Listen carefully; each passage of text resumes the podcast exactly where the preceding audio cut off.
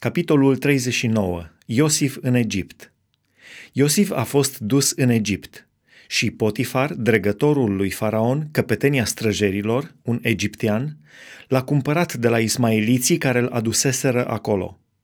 Domnul a fost cu Iosif, așa că toate îi mergeau bine. El locuia în casa stăpânului său, egipteanul.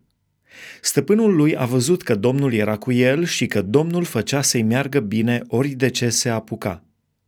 Iosif a căpătat mare trecere înaintea stăpânului său, care l-a luat în slujba lui, l-a pus mai mare peste casa lui și i-a încredințat tot ce avea.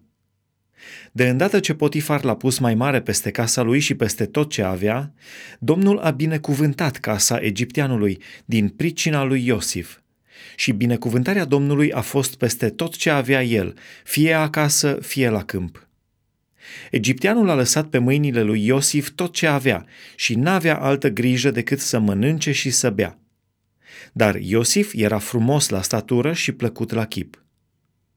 Fecioria lui Iosif După câteva vreme s-a întâmplat că nevasta stăpânului său a pus ochii pe Iosif și a zis, Culcă-te cu mine.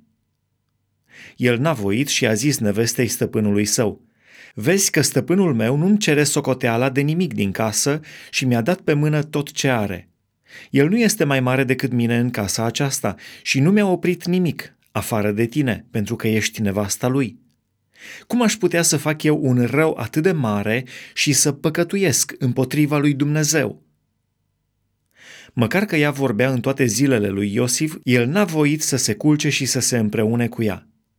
Într-o zi, când intrase în casă ca să-și facă lucrul și când nu era acolo niciunul din oamenii casei, ea l-a apucat de haină zicând, culcă-te cu mine. El i-a lăsat haina în mână și a fugit afară din casă. Când a văzut ea că îi lăsase haina în mână și fugise afară, a chemat oamenii din casă și le-a zis, Vedeți, ne-a adus un evreu ca să-și bată joc de noi. Omul acesta a venit la mine ca să se culce cu mine, dar eu am țipat în gura mare. Și când a văzut că ridic glasul și strig, și-a lăsat haina lângă mine și a fugit afară. Și a pus haina lui Iosif lângă ea până s-a întors acasă stăpânul lui. Atunci a vorbit astfel. Robul acela evreu pe care ni l-ai adus a venit la mine ca să-și bată joc de mine. Și cum am ridicat glasul și am țipat, și-a lăsat haina lângă mine și a fugit afară. După ce a auzit cuvintele nevestei sale, care îi zicea, Iată ce mi-a făcut robul tău! Stăpânul lui Iosif s-a mâniat foarte tare. A luat pe Iosif și l-a aruncat în temniță, în locul unde erau închiși întemnițații împăratului. Și astfel Iosif a stat acolo în temniță. Iosif în temniță Domnul a fost cu Iosif și și-a întins bunătatea peste el. L-a făcut să capete trecere înaintea mai marelui temniței și mai marele temniței a pus sub privegherea lui pe toți întemnițații care erau în temniță.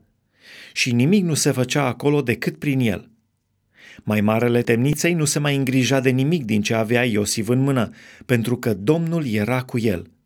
Și Domnul îi dădea izbândă în tot ce făcea.